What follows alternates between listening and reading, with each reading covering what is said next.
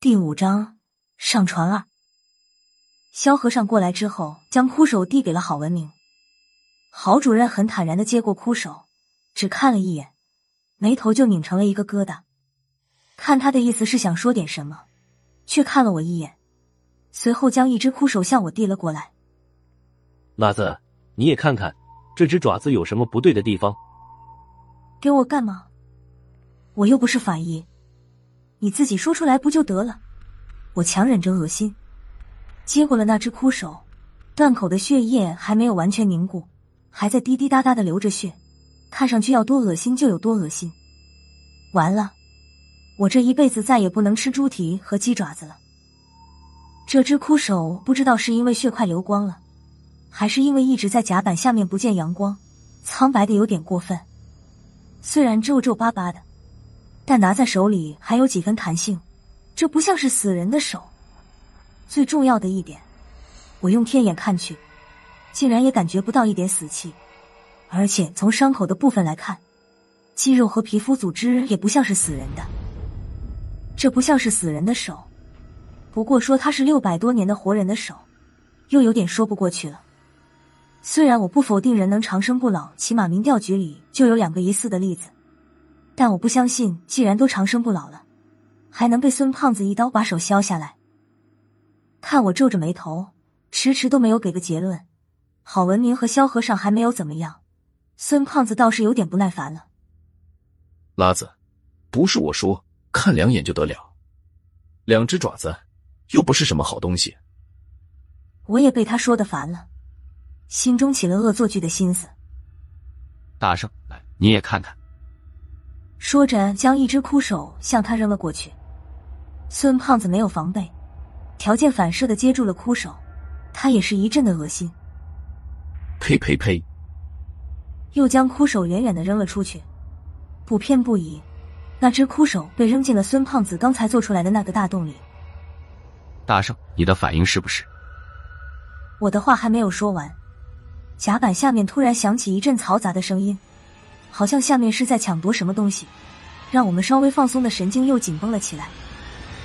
我拔出了三叔给我的那把短剑，手枪没有子弹，扔在民调局没有拿出来。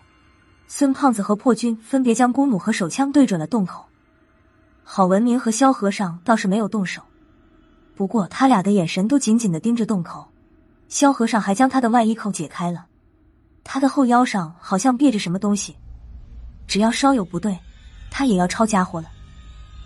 甲板下面的声音持续了两三分钟，突然消失了。不过这种安静好像不是什么好兆头，我总感觉这是暴风雨来临的前兆。趁下面没有动静，我抓紧时间问了一句：好透，下面到底是什么东西？郝文明眼睛盯着孙胖子做出来的那个大洞，嘴上对我说道：现在还说不好，大圣砍下来的那只爪子不是死物，但也说不上是活的。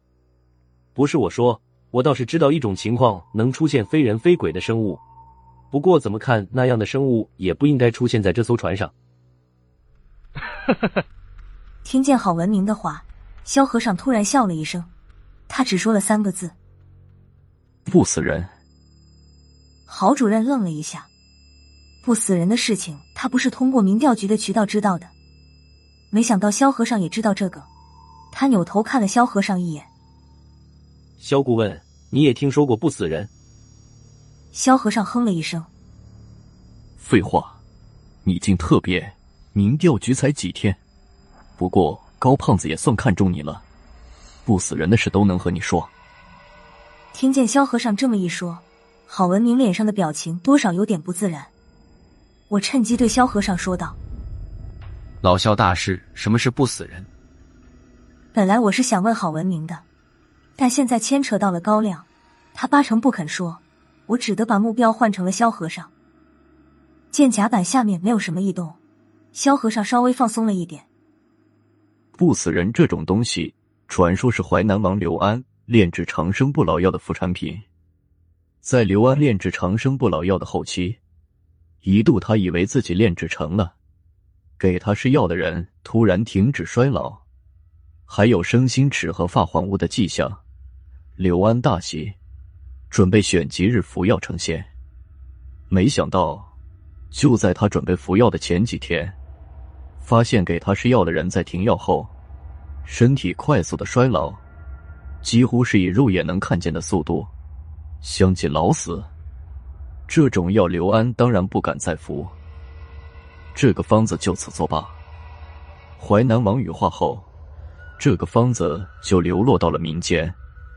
这样的长生不老药服用起来就跟饮鸩止渴一样，连续服用的确有长生不老的效果，但只要一停药，服过药的人就马上死亡。相传有人利用这个方子活了三百多年，但最后还是因为方子里的材料没有配齐，那个人才无辜哀哉了。萧和尚一咧嘴，还想要说点什么，就在这时，破军喊了一声：“下面有动静。”破军的话音刚落，就看见一个巴掌大小、黑乎乎的东西从洞口下面窜了上来。破军要开枪的前一秒钟，被孙胖子拦住了：“别开枪，是我们家耗子。”小东西窜到甲板上，就直奔孙胖子而来。这时看得清楚了，不是财鼠还能是什么？这只大耗子顺着孙胖子的裤腿一路爬到了他的肩头，然后在他的肩膀上又叫又跳的，真不知道他为什么这么兴奋。